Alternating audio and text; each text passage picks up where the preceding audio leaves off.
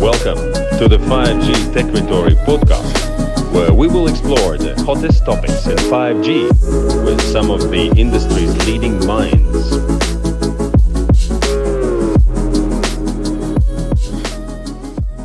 Good morning.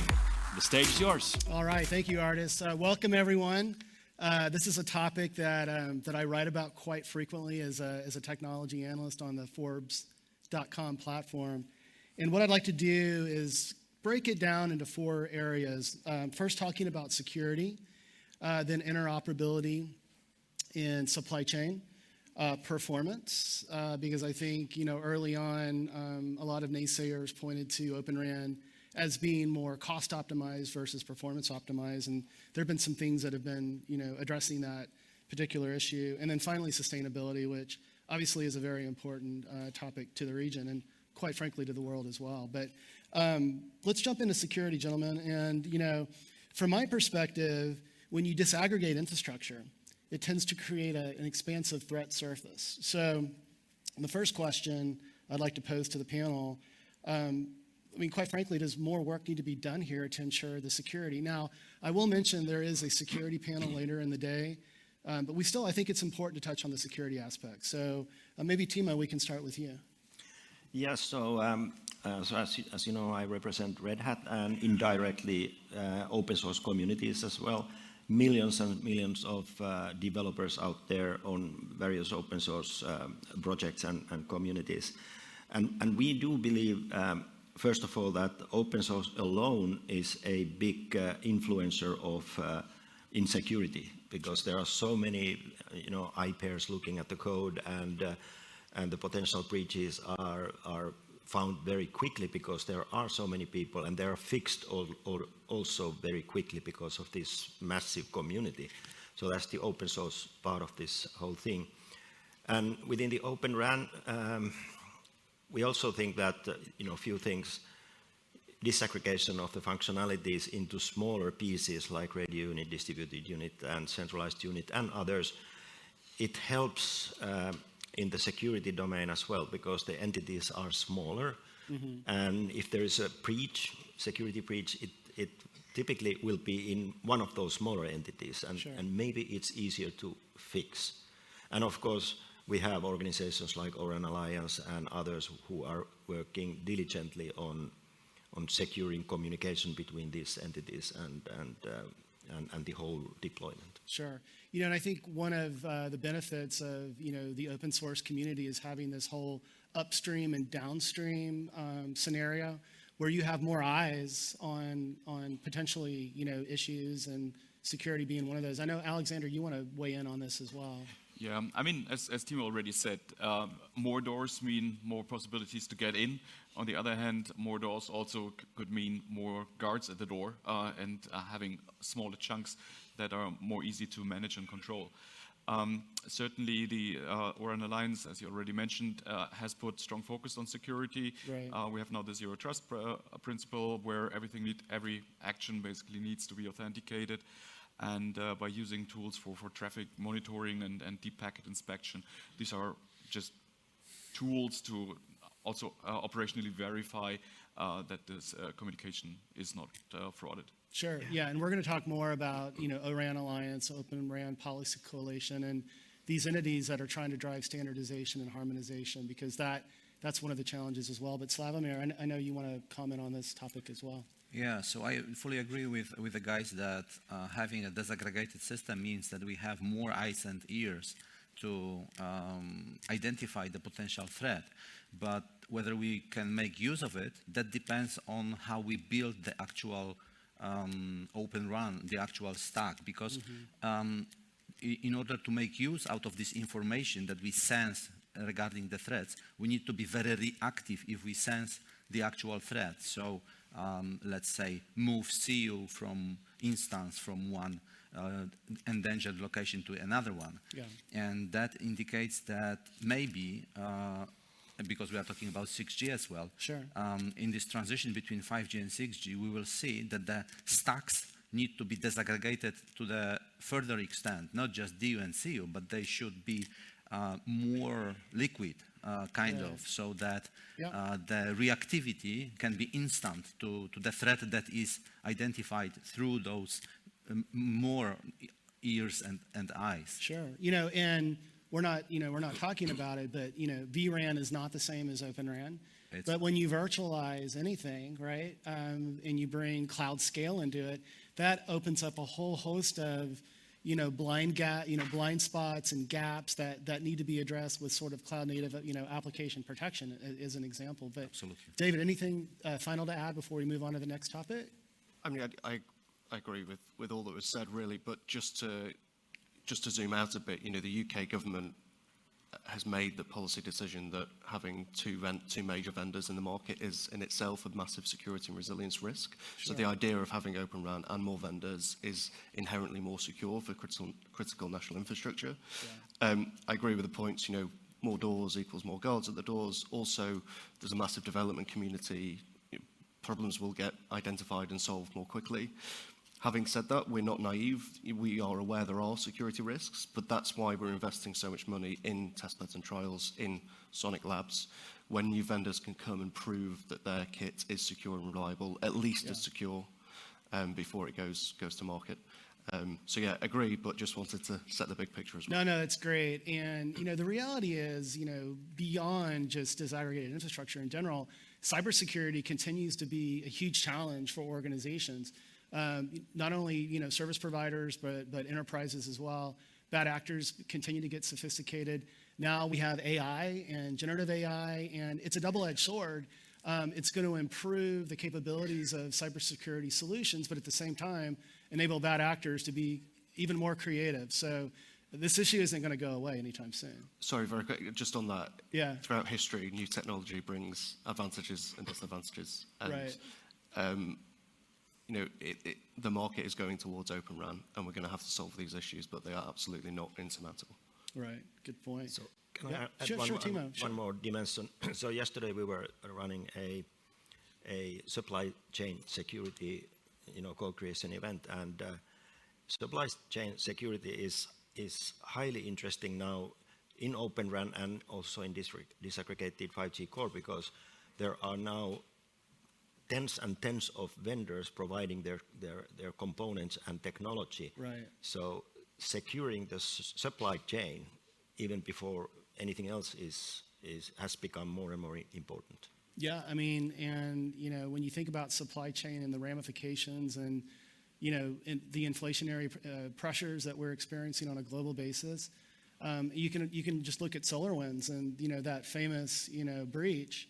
Um, you know, supply chain is a vulnerability that needs to be definitely addressed. But let's move to interoperability, uh, integration, and supply chain. That's a great segue, Timo, to the next topic. And you know, from so from my perspective, you know, we we're well into 5G deployment, and many of the the RAN plans were locked, way you know back in 2017 and 2018, before even there was a discussion around Open RAN. You know, um, and so from my perspective, does that does that kind of make Open RAN relevant for 5G, or is it more of a 6G consideration, which is sort of the title um, of our session? So maybe Alexander, we can start with you. Yeah, thank you. Um, yeah, as you, as you said, 5G was defined quite a while ago, and Open RAN came, came a bit late, and that's, uh, from my understanding, one of the reasons why we currently see a delay. Um, on the other hand, um, it, any RAN always needs a fallback RAN, um, and this is maybe one of the technical reasons for the delay right now, because um, the, if we look at the RAN uh, rollout, in the, particularly in the Western world, it's, it's primarily still non-standalone, so you have an LTE anchor. Yeah. Um, and Open RAN was not designed for LTE. It works quite well with 5G, but for LTE you have to do some tricks, you have to do some adapters, you have to work with the legacy vendors, uh, who obviously don't necessarily like to get new vendors in. So you're a, a little bit in a lock-in situation. We're now looking at 6G, uh, 5G is designed for Open RAN, or Open RAN was designed for 5G. So then you would have 6G with fallback on 5G, Right. uh, which probably will mean that the mass rollout of uh, Open RAN will happen in 6G, while now in 5G we will certainly see a couple of stages. Um, first with still single vendor networks based on the Open RAN interfaces, then in the next stage, in the next roll of a wave of tenders, also exchanging some of the components with, with other parties. And then finally in 6G, it's going to be very flexible. You know, you know, from my perspective, where I see it playing in a 5G world is obviously greenfield. So, you know, you have operators like Dish Networks that's trying to launch, you know, its its first mobile network in public network in the United States. You have Reliance in in India. You have Rakuten. Um, boy, there's a lot of history with Rakuten. You know, they're probably the poster child for disaggregated infrastructure and, and, and Open RAN and, and, that sort of thing. But you know, um, you know, and, and also like in Europe, Vodafone has been very bullish on Open RAN as well. And, you know, they, they boast having some of the, you know, largest deployments. And I think, you know, even for brownfield networks in rural areas where you have subscriber, uh, less subscriber density, Open RAN can be, you know, a viable alternative to a traditional, you know, um, RAN infrastructure just from a, from a capex perspective. But that sort of leads into to the next point that I want to discuss with the panel, and it's around integration. And so in the past, traditional RAN vendors and Ericsson and Nokia and Samsung Networks and Huawei, you know, up, up until most recently, um, they did all the integration work, uh, but it was quite costly to the public mobile network operators. I mean, I've spent time with T-Mobile in the U.S. and, you know, uh, Mr. You know, Neville Ray, who's now retired, and John Saw, and they would always complain about, man, you know, we, we have to pay, you know, millions of euros and dollars, you know, for this integration. But you know, that, that does become a challenge. And who's going to, you know, kind of pick up the, the mantle there? And what's interesting, you've seen some mobile network operators step up. So I mentioned Rakuten with Symphony. Um, you know, Tareq was leading that charge. He's, he's, now, he's now moved on. And, but recently, you know, Alexander, you and I were talking about this just this week. NTT Docomo with its OREX platform. They're, they're blueprinting, they're trying to close the gaps. And so, um, and I know that you've spent some time with NTT Docomo, Alexander. So any, any thoughts here on the integration front? Um, yeah, I mean, integration is obviously the most biggest challenge uh, in, in Open RAN because if you chop it up and then you you're trying to piece it back together, uh, that's where the work comes. And as you correctly said, that's something that has been taken over by the major network vendors in the past. Now you, we are looking at a mix and match. What is um, very important for me in that, uh, in that context is to limit this uh, the effort because uh, by if, if you just look at the number of uh, of components and uh, if you have what five uh, vari varieties on every of those network components it obviously scales just multiplicatively uh, right. the effort if you do complete end-to-end -end testing yeah. so what's important is that we need to have some some baseline testing as a certification of the individual components that at least take you 80% of the way um, and for that, it's, it's obviously necessary to have uh, independently developed test measurement equipment to have a yeah, independent reference that you can test against and not just one golden device because you never know how golden the device really right, is. Right, yeah.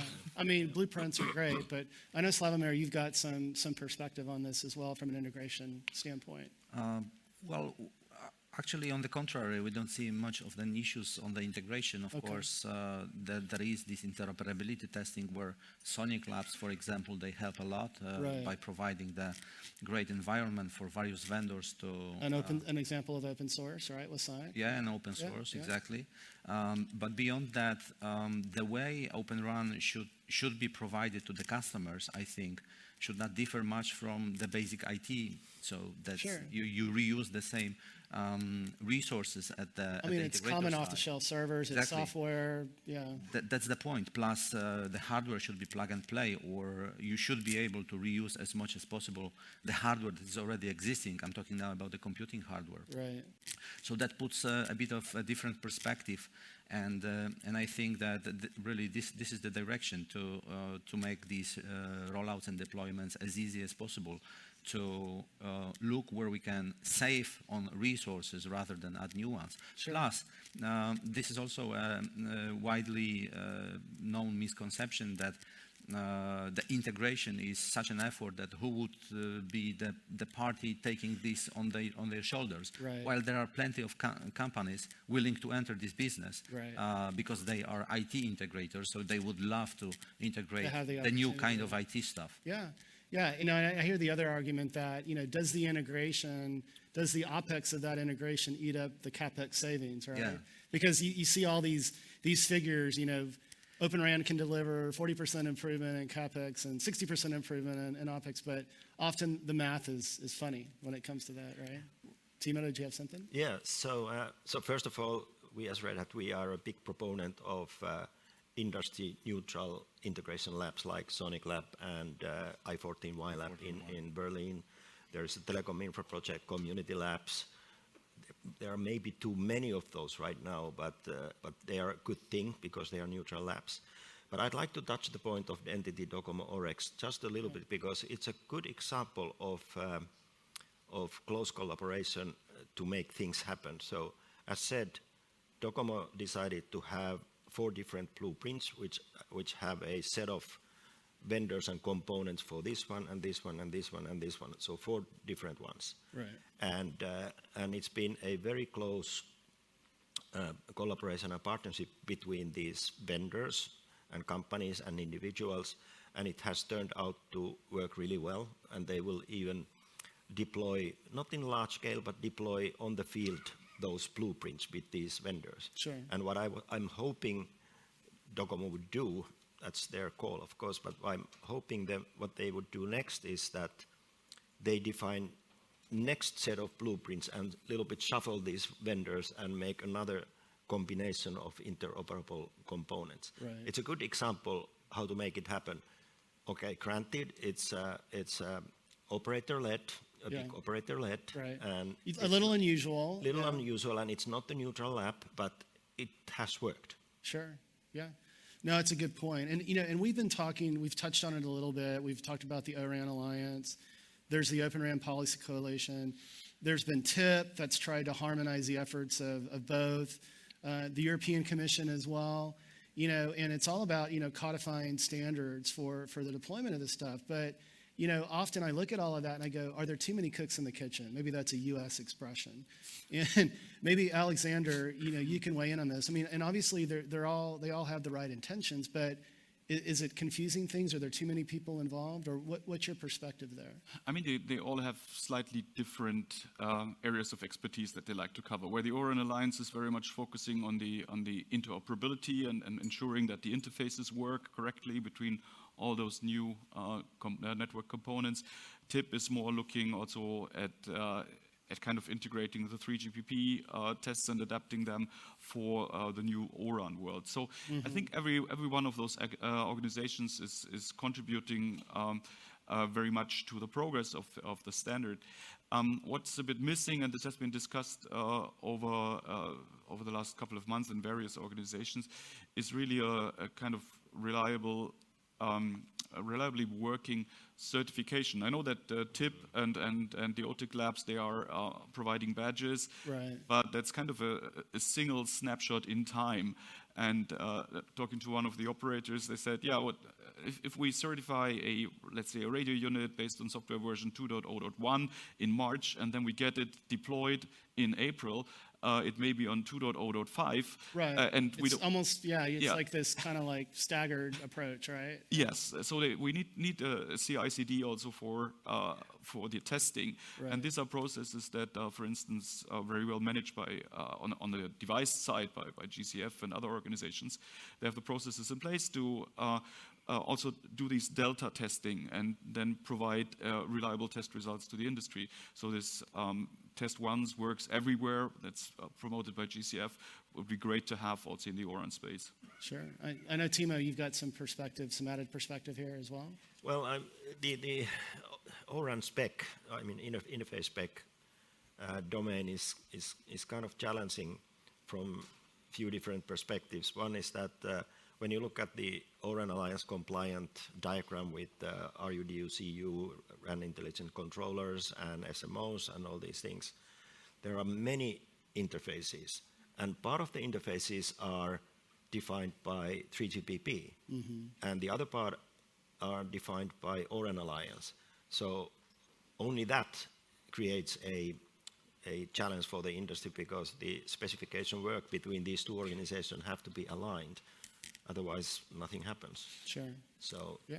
and, and, and verifying that the interfaces are, are sufficient and effective and uh, well defined, it's, uh, it's one of the challenges. Yeah, you know, I mean, th- this is a fascinating topic. We could probably spend the, the balance of the panel, you know, discussing it. And, you know, from the U.S. perspective, you know, a lot of ORAN was driven from a supply chain standpoint, um, recognizing initially that in many rural parts of the United States, there's there's Chinese infrastructure there. I mean, obviously, telecommunications is critical infrastructure. Concerns that you know cannot publicly, you know. Be, be shared, and, and there's a lot of rip and replace that's going on there as well as in other parts of Europe. But, but it's also it's, um, it's allowing the U.S. to lean into software, which has typically been one of our um, strengths in technology, and as well as you know, you know, leveraging companies like Hewlett Packard Enterprise and Dell Technologies that deliver world-class server technology. And uh, so that gets to the to the third you know topic of, of the panel, and it's around performance. And so I alluded to this earlier, but initially, you know, the the, the early naysayers around Open RAN. Uh, were, were stating that you know it was basically cost optimized you know versus performance optimized. However, as we you know we flash forward from that point in time a few years later, um, we have solutions from from a silicon perspective from Marvell and Qualcomm and other ecosystem partners that are addressing uh, the performance concerns with, uh, with Open RAN accelerator cards and, and, and that sort of thing. So, um, I mean, Slawomir, um, I know that you wanted to weigh in on this, but um, do more things need to be done here? I mean, we've talked about blueprints, but w- what else can be done to make Open RAN viable in a 5G world? And then even more, you know, proven and tested in a 6G world? So I'll start with, uh, with a bold claim that uh, you can have better performance at a lower cost. But Okay. something needs to be done, something different. Faster, that- cheaper, better. I like yeah, that. so, something, something different that we are doing so far. Now, when we look at the Open RAN uh, solutions uh, of, of the pioneers that are right now on the market, um, they all grow, grew from uh, upgrading the, the 4G stacks. Sure. And, uh, you know, there were uh, various uh, acquisitions of the companies. So the origins are 4G. And 4G was not a disaggregated system uh, per se. Yeah. So uh, you have a solution which is uh, like an upgrade of 4G basically. And uh, in general, uh, the, the, the 5G by many, and I, I, I also belong to this group, is perceived right now as just a better 4G. Okay, Uh, yeah, for, yeah. For, for the only reason. I mean, that's a, that's a reasonable assumption. yeah, right? but for the only reason of uh, having just the throughput improved by the, by the sole fact that we have larger bandwidth available. Right. But that's building, providing more for more resources. Right. And that's not a smart way to do. So what I think uh, sh- should be done, and that is possibly on the transition between 5G and 6G, is to focus on extreme extremely efficient use of resources, the existing resources. Yeah. So getting most out of the computing that we have Right. and the bandwidth, the, the spectrum, uh, which currently, most of the time, is unused.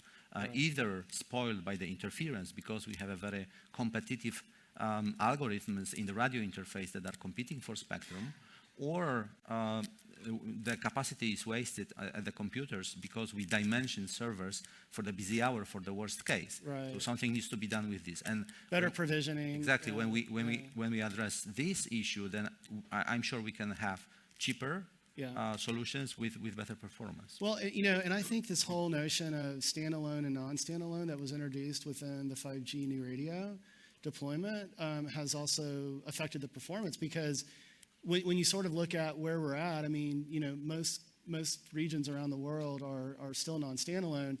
That that's you know we're beginning to see some acceleration in the U.S. I mean, T-Mobile was first to standalone, and just for the audience, that that's matching 5G core infrastructure with 5G RAN, and in a non-standalone scenario, kind of I call it the tweener. Um, it allowed mobile network operators to focus on the radio access network first, and then go back and upgrade the uh, core infrastructure.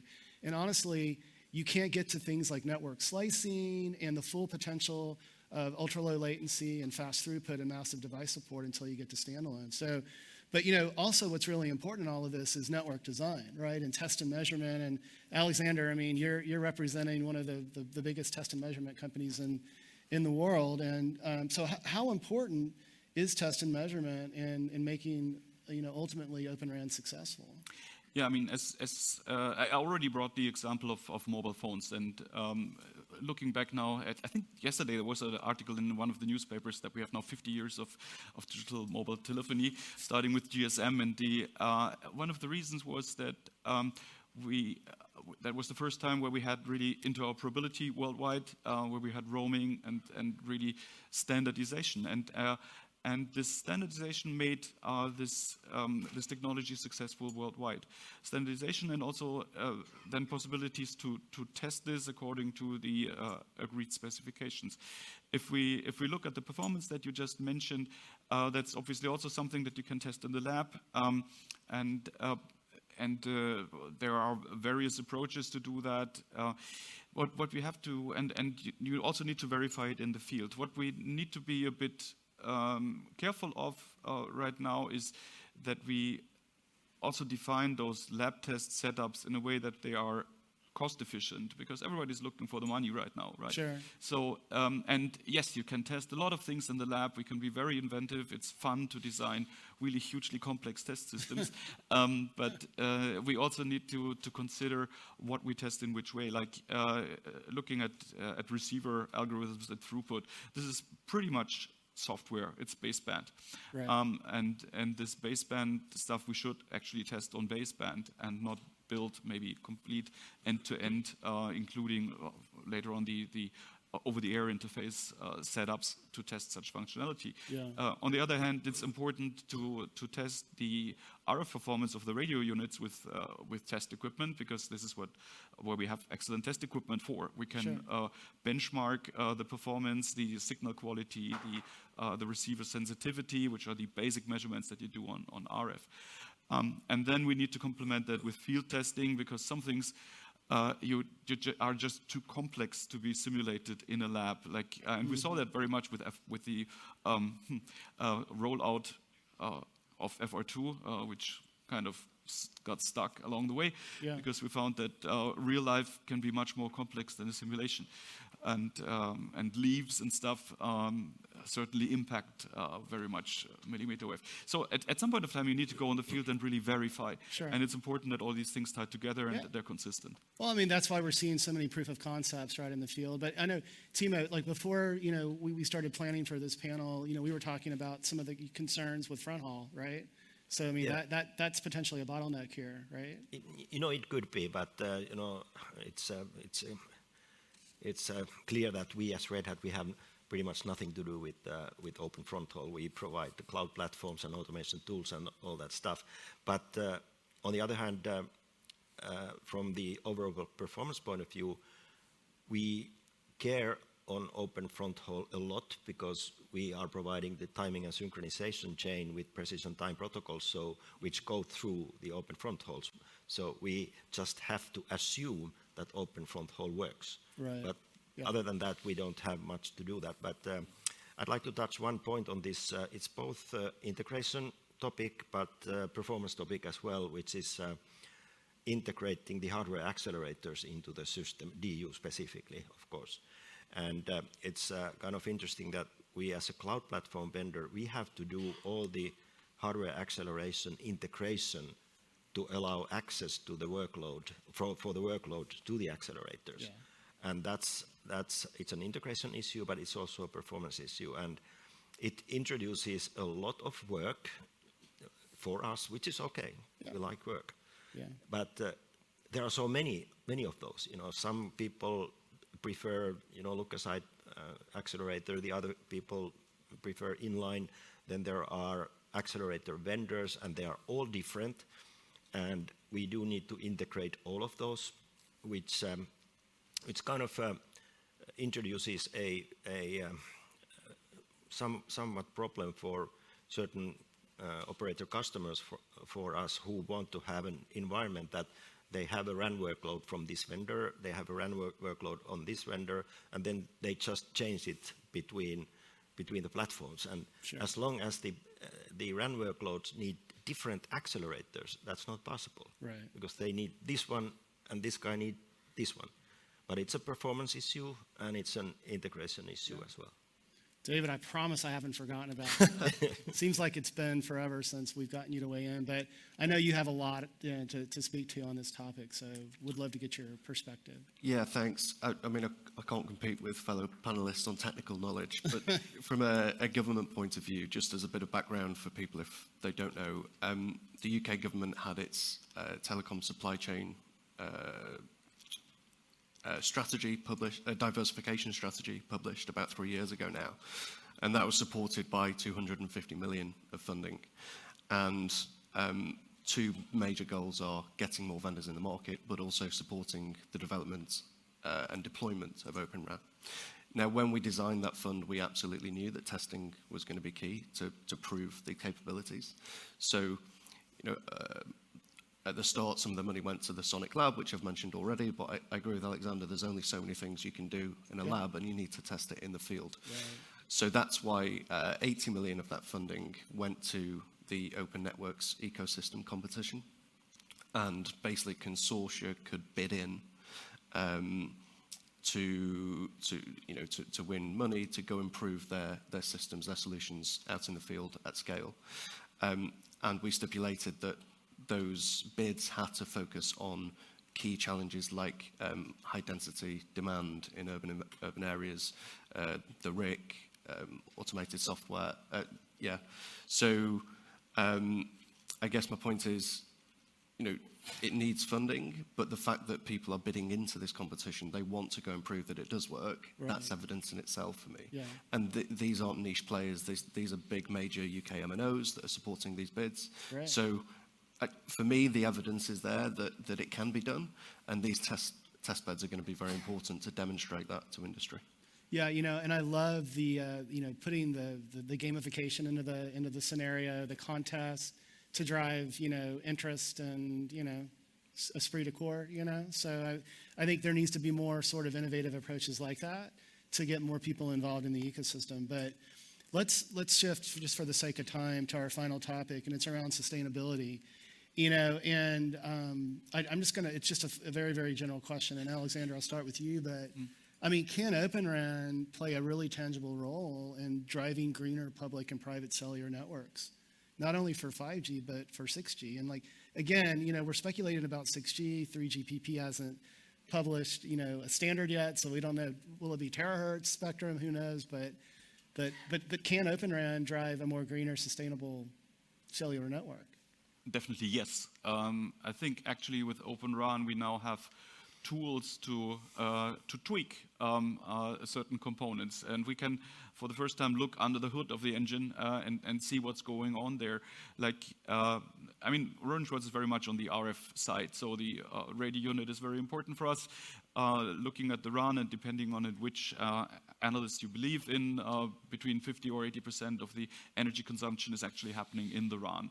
So, uh, and now with this open fronthaul interface, we have the possibility to test the radio unit in isolation. So use a DU emulator to run certain traffic profiles to see is this, uh, is, does uh, more or less traffic automatically mean more or less energy consumption, or is there maybe um, a, uh, a processor running all the time at full speed and doesn't really Yeah. throttle down?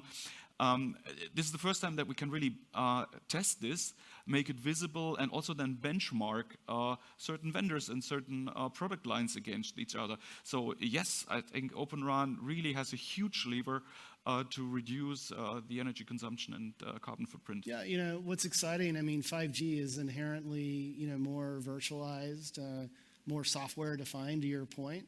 Uh, not that, you know, that can't be accomplished with traditional RAN deployments, but Slawomir, what, what do you think about that?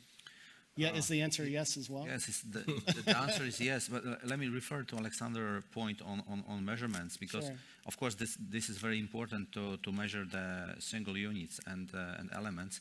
But the network itself is not just a summation of those elements uh, because they influence each other, Right. radio units, through the use of the same channel, the same frequency. Um, they have uh, a, a, very significant influence on the performance on the neighbors. So, and, and same wise, um, the loads of, on the computing can be shared among uh, the number of computing units that are in the neighborhood. Sure. So, uh, we need to find ways to measure the network as it is. But of course, the, the, the, performance and um, the sustainability are very well connected. We have an element uh, in Open RAN that is called RAN Intelligent Controller, Yeah. which clearly RIC, yeah. exactly that, that that's the tool to uh, influence how we can get the performance and and uh, and uh, energy savings out of the out of the system. And I would just add to this that we have non-real-time RIC, near real-time RIC. Mm-hmm. But what we should have, I think, is a real-time RIC. Right. Because certain things uh, can only be done uh, in a real-time regime. Sure, sure. And David, I know the UK has some very, very aggressive goals for net zero and, and carbon emissions. Would, would love to get your perspective. Yeah, absolutely. Re- really bold ambitions on net zero, and uh, just an insight into being a policymaker in Whitehall. Uh, it's drilled into you. Everything has to have a focus on, on, on net zero, quite rightly. Um, but even in our telecoms policy work, it does. And we've identified that Open RAN definitely can um, provide a greener solution. Uh, I particularly agree with, with Alex's points there, um, which I, wo- I won't go over again. Um, I'm going to talk about funding again as well, and we were very pleased uh, last year to announce our first joint international R&D competition with the Republic of Korea, and that has a specific focus on energy efficiency um, and uh, and, and being, being greener, as you say. So, um, there, like the security questions, there are there are problems and some concerns around Open RAN efficiency, but uh, they are absolutely um, possible to tackle. Um, and again, government funding is going to be crucial to do that. And then just a final point, again, the bigger picture. If we're creating more innovative, uh, more secure and resilient telecoms networks that make more efficient road and rail and shipping, like Right. the big picture. It has a ripple effect. Yeah, absolutely. So much else. Absolutely. And that's just a fantastic segue to kind of the, the, the last thing that I wanted to discuss on this topic, because sustainability is more than just power conservation. Um, there, there are applications, for example, in agriculture, ag tech, to improve crop yield um, using low power sensors and 5G's capability to support a massive number of more devices than LTE for, for IoT and water conservation and that sort of thing. So, um, wh- where, do you see that impact happening, um, uh, Timo? You know, from from your perspective, I mean, it could really it could really make a difference It, it in can, the world, it, it, right? it can and it should. Now, of course, coming back to the Open RAN and what we can do, not being a radio vendor, nothing to do with the radios, but uh, as Alexander mentioned, uh, we have now opportunities to to manipulate the the, the low-level hardware features related to power management, like uh, x86 C states, P states, and and really optimizing the usage of power on DU and CU and any other application where where the cloud platform is uh, is present. Now, and there are there are quite a few open source projects out there, not really productized yet, which are related to sustainability and power management and energy efficiency and all these things, which is fantastic. Now, we have to be very cautious on, on manipulating these uh, CPU states because when you when you do that, you also lower the performance characteristics of the server, and uh, and that has to happen. The manipulation of these states has to happen in close coordination of the application running. So application, whether it's DU, whether it's CU, whether it's anything else, the application needs to give guidance to the platform that now seems to be quite easy days, so you can now do this and this and this. And now I'm so busy, don't do anything. Right. So it has to be, and it's happening right now. We're working with, of course, Intel a lot and NEC and, and other people to do that. So that's the part we can do in, in open, open RAN context directly. What we can do indirectly is to host near real-time RIC, which, which will have or, and already has a category of xApps for radio unit power management. So indirectly, we also contribute to power management in that way. Sure. I know Slawomir, you've you've got some thoughts here, and you know, kind of where this could go as far as 6G, because let's let's not ignore the fact that that was part of the description of this panel. So when we see, when, when I see the, uh, the networks of 2030, because that's roughly the timing where we should expect the 6G to, to be. to Each of these. Gs has lasted about a decade, Yeah, yeah, right? so that sounds about right. more, more or less. Then, uh, then I see um, the networks uh, that are much more densified for the reason of providing uh, capacity, because uh, densification is the largest component of providing uh, capacity, um, and uh, many are indicating that this capacity is rising exponentially. So we really need to be prepared for a, huge avalanche of, of, of data.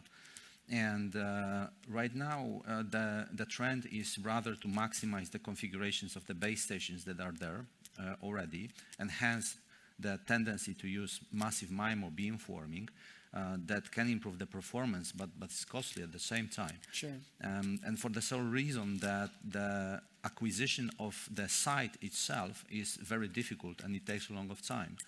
Uh, but when we take into account the fact that all around us there are players of infrastructure, not necessarily telco infrastructure, that already possess localizations and that we possibly could use them in rolling out the radio units mm-hmm. or even pre-installing radio units as LAN cabling is right, right now Yeah. pre-installed in the buildings themselves, Yeah. then we can find ourselves in a situation where the hardware is already there, Sure. the radio units are already there, and computing is already there for the reason of edge computing that is Right. driven by the applications. Right. So that would be ultra dense, extremely dense network for which you need a new class of RAN, radio access Right. uh, functionality to Yeah. be uh, deployed there. Yeah. So that, that's, that's the vision we have. Okay, awesome. Um, before we close, um, Alexander, David, any final thoughts? Maybe Alexander? Um, yeah, it- as, as, uh, as Vladimir already said, uh, the site acquisition is, is one of the most expensive uh, parts of the network rollout. Sure. Um, so, and, and we saw also yesterday there a It nice shouldn't be. It shouldn't be. Right. It is. It is today. It is, Yeah, yes, you're right. today. it, it is, yes. Well, that's what Open RAN hopes to solve, right? Yeah, yeah, that's what we're trying to solve. Uh, we're currently seeing uh, stacked antennas with uh, antennas are getting larger, larger, larger, just uh, to save um, the effort of going for another site. Right. Uh, and that's maybe something that uh, really needs to change. Yeah, Also with l- lower power networks and sure, yeah. David, any, any final thoughts before we go to Q&A? Just to say quickly, you know, having openness and interoperability in the telecom supply chain, that is the key point for the UK government. Now, we have focused on 5G for a long time. We are looking towards 6G. We want industry to do that. You guys are the experts, but that principle of openness and interop- interoperability has to maintain through. Um, that's, that's what we really care about. So we don't particularly see a difference, whatever number is before the G. Great. Well, it's been a great discussion, gentlemen. Thank you so much for your time. I've learned a lot on this panel. We do have about a minute and a half for questions. Uh, we can also be available after the panel if you want to approach any of us. But, Artist, do you want to field any questions? From Yeah, sure. There are quite a few questions, actually, a live debate going on in the comment section. But Ian is chiming in with his question What incentive would a new entrant vendor have to invest in Open RAN given you need scale and uh, guaranteed market, whereby uh, disaggregation aim is to reduce scale and provide more options with the ability to swap out vendors? Furthermore, the large two uh, vendors now have Open RAN solutions. I mean, it is becoming a pretty crowded market, right? When you look at Open RAN and like all the, you know, and then, you know, the traditional infrastructure providers like Samsung Networks are getting into small cells. So I'll just, I'll just toss it openly to the, to the panel. Don't be bashful. Anyone? So, Anyone? so maybe maybe I start. so, you know, the whole Open RAN and already network function virtualization earlier, like 10 years ago, which is all about the disaggregation, uh, that just opened a door for many software companies like ourselves. Sure. We had nothing to do with the telco networks before. Now we do. Yeah. So we don't need to do much business case calculation Red Hat's a great example. there is a Yeah. opportunity. Yeah. With OpenShift. And, yeah. Yeah. Yeah. Awesome. Quickly, uh, funding in the UK, we have, you know, uh, not inconsiderable amounts of cash to give uh, support to new companies who want to come into the market. So go to the UK. So I'm representing a, a, a, new vendor, rising vendor. So uh, what helps is to get the attention of early majority market uh, early, uh, not late. Uh, so somehow to have to have uh, assistance in crossing so-called chasm, and this is what Sonic Labs are doing. Sure. They are providing incentives for larger players, typically I would say risk averse, very much operators are risk averse, right. uh, to try out the, the new solutions. And that's, that's a great example. Yeah, awesome.